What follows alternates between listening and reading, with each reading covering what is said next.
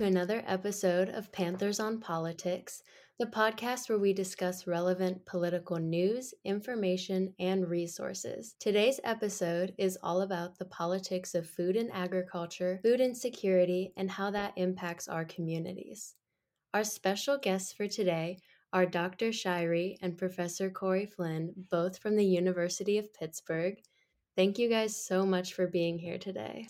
We'll start by having each guest introduce yourself a little. So, what do you teach, slash research, and a little bit of your background, and maybe why you're passionate on these issues? Uh, so, my name is Corey Flynn. I teach Introduction to Sustainable Food Systems. I'm getting my Doctor of Education in Health and Physical Activity right now at the University of Pittsburgh, and I'm currently also researching food insecurity among college students. The reason I chose this subject to research is because I grew up in a town in Northern California in farm country. My family farmed. I grew up eating local, organic, healthy foods.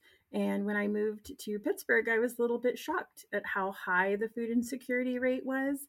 I was especially shocked that students were food insecure. The national average for food insecurity is around 10%, but the food insecurity rate for Pittsburgh is 12.5%. And when a survey was conducted in 2021 at the University of Pittsburgh Oakland campus, the food insecurity rate was 18%.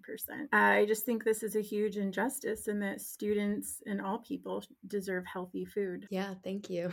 That's quite an issue to be passionate about. Dr. Shirey, what about you? My name is Patrick Shirey. I teach in the Environmental Studies program at the University of Pittsburgh's Department of Geology and Environmental Science. And then I also conduct research at Pitt, not only on um, water quality issues and stream restoration practices in local local environment, but also work on environmental policy issues pertaining to endangered species and pertaining to the Clean Water Act. I have a, a lot of uh, different interests in, in aspects of the environment. And then at the university, I teach environmental justice, current issues in sustainability, and environmental law and policy as courses. And then I also teach a couple years ago, started a, a one week course uh, on uh, urban ecology and sustainable food systems to welcome incoming first year students to the University of Pittsburgh as part of the Provost Academy. That's been a fun course to teach. We get to introduce students, especially those not from Pittsburgh, to what the surrounding community and neighborhoods are like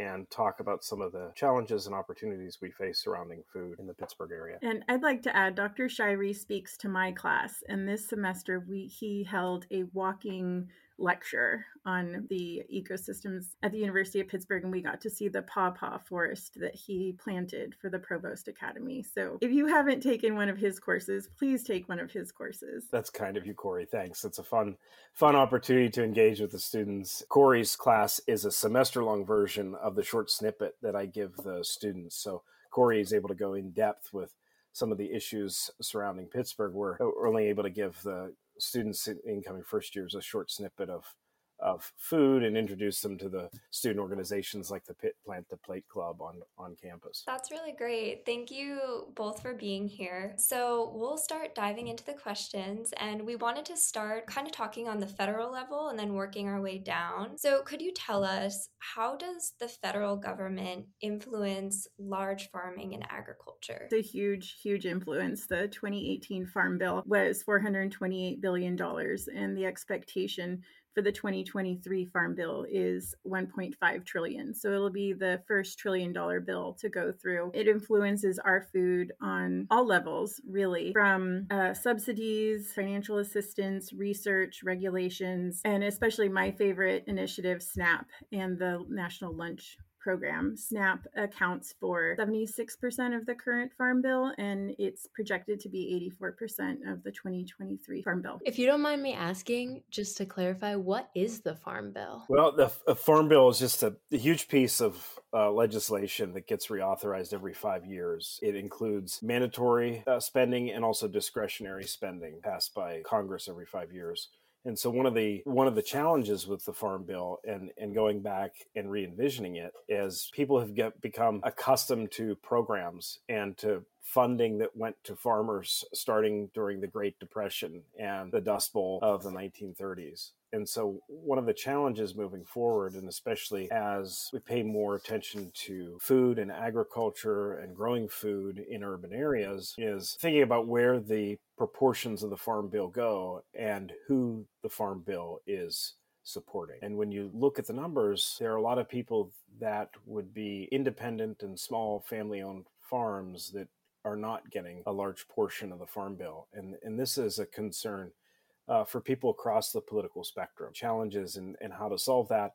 And also, and also come to agreement with states that represent the agriculture industry, where industry is a big business. And so, I'm not an expert on these on these issues, but I'm aware enough to to pay attention as a as an informed citizen. Transitioning then a little bit, and I know this is it's a broad question, but just sort of in a nutshell, what makes sustainable food systems so important and especially considering things like our environment, personal well being, local economies, and communities. A sustainable food system is extremely important. Um, as someone who is passionate about food insecurity, you can't have sustainability if one person is hungry. Um, and going off of what Dr. Shirey said with the Farm Bill, uh, subsidies, large subsidies, go to corn, sugar, and cotton and other commodities. If we were to put those subsidies into foods that provide high nutrition and feeding more people, we could reduce our rate of food caused illnesses. The number one cause of death in the United States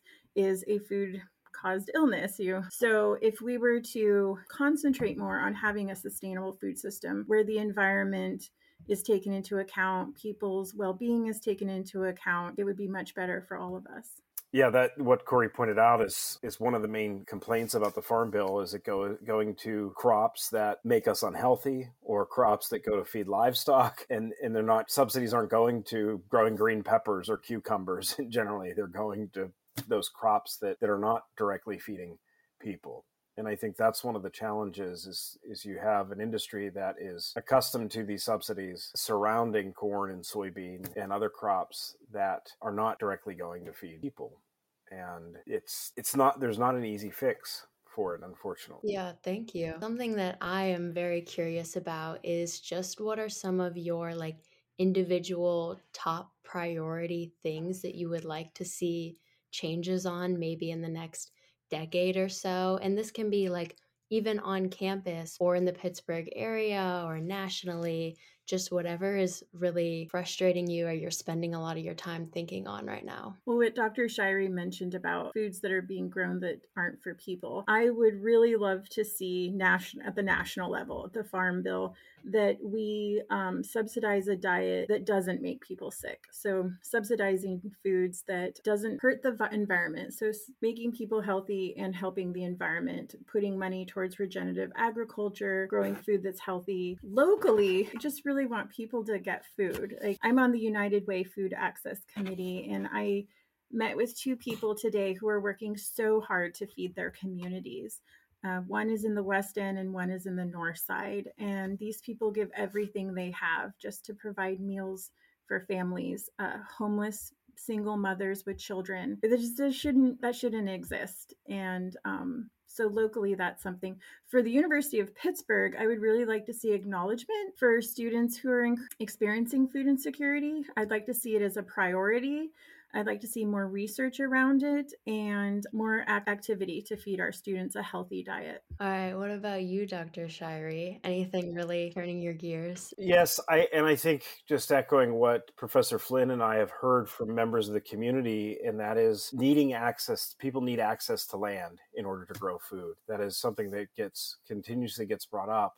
That people want to be able to grow fresh food. They want to be able to grow fresh fruits and vegetables. And one of the challenges is often access to land. And one of the community leaders recently said that through the Pittsburgh Adopt a Lot program, one of the challenges they face is they adopt lots that are vacant under the city and then they improve the lots. And then those lots are all of a sudden desirable for development because they've invested money and sweat equity in improving their community. And then somebody comes in and says, we want to build market rate housing on this lot. And, and so there's a disconnect there between the needs of our community members and the and the challenges that the the city has in, in, in wanting to develop a tax base for supporting other services. So providing access to land, we need to find a better way to do that for for members of the Pittsburgh community. And I want to piggyback on what Dr. Shirey said when he said access to land.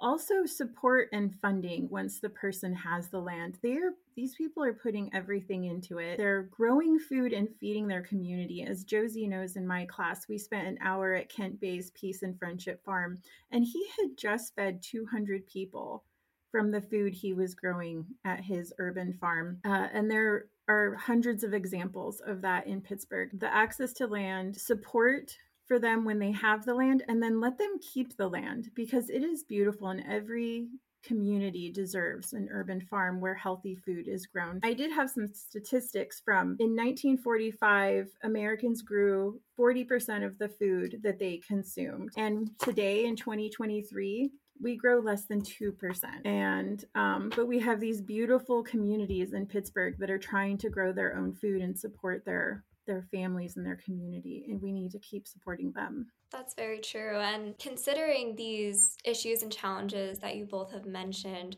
how can people get involved here in pittsburgh? And especially considering students is it stuff like planting your own garden or is it calling representatives? What kind of things would you recommend?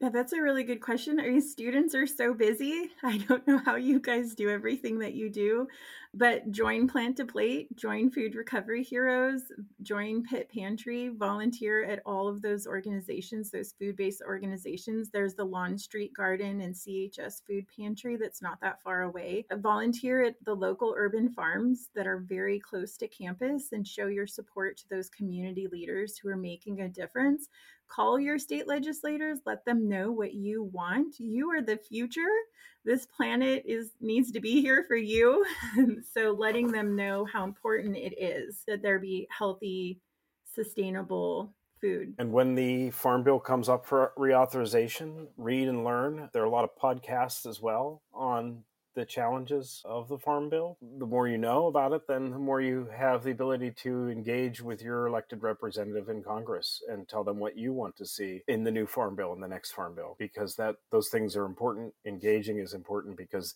you know they will hear from the industry representatives and special interest groups on what they want to see in the farm bill they don't always hear from their constituents. I echo what Professor Flynn said about getting involved in the student groups on campus, and and we need to continue push for change on campus. We grow species on campus that are listed as invasive species in Pennsylvania. One of the things we would like to see done is is re-envisioning how we grow plants in our urban environments in our public spaces. How can we create spaces that can be dual utilized not only just for aesthetic, eye pleasing landscaping, but also that produce food that benefit uh, the campus community and the surrounding neighborhoods as well. And just to what Dr. Shirey said, it made me think of something. The University of Pittsburgh Oakland is in such a unique position. We're not a land grant university, we're a research university in an urban environment. We're very, very unique and we have the amazing opportunity to just really show off what we're able to do. We have the experts, we have everyone in one location where we can just have a very unique urban food systems ecosystem as a model for the future. Perfect. Thank you so much. For a last question, I guess. And we know Professor Flynn, you are particularly passionate about this, but what are some resources that are available for students who are struggling with food insecurity? Some resources. So, definitely, I would highly recommend if a student is uh, experiencing food insecurity, go to the Student Health Services dietitian, Meg Meyer Costa. She's absolutely phenomenal and she will help connect you with resources. Lindsay Wilson is the dietitian for Pitt Eats. Absolutely phenomenal, will help students to get resources. The Pitt Pantry is one of my favorite places on campus. Volunteer, get involved, go and get food whenever you need it. Contact them if the hours and times don't work for you. The Plant to Plate board is phenomenal. They will help with anything that you need. And then also Food Recovery Heroes. Um, I hope I didn't miss anyone. I'm sorry if I did, but all of those groups are amazing. Also, Just Harvest will help students sign up for SNAP benefits, and they're really very kind and very helpful. So don't feel embarrassed. Don't worry about if anyone's going to look down on you. They're not. You deserve food just like everyone else. Great. Well, thank you so much to both of you for being here and sharing your knowledge on this topic. That's all we have for today, and thank you so much to our listeners as well for tuning in. Remember to plan for the upcoming election on November 7th, and you can listen to our previous episode if you have questions about that. And we'll see you in the next episode.